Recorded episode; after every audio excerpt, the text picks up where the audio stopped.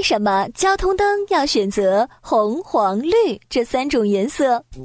十九世纪初，在英国中部的约克城，红绿装分别代表女性的不同身份。其中，着红装的女人表示我已结婚，而着绿装的女人则是未婚者。后来，英国伦敦议会大厦前经常发生马车压人的事故，于是人们受到红绿装的启发。在一八六八年十二月十日，信号灯家族的第一个成员就在伦敦议会大厦的广场上诞生了。由当时英国机械师德哈特设计制造的灯柱高七米，身上挂着一盏红绿两色的提灯，实际上是煤气交通信号灯。这是城市街道的第一盏信号灯，也是红绿灯的前身了。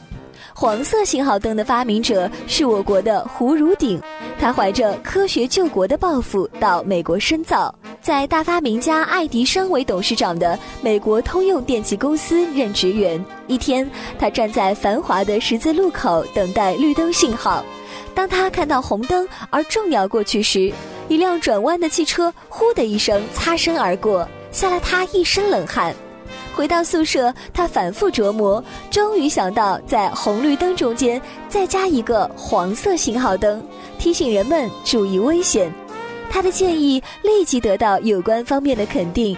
于是红、黄、绿三色信号灯即以一个完整的指挥信号家族，遍及全世界陆海空交通领域了。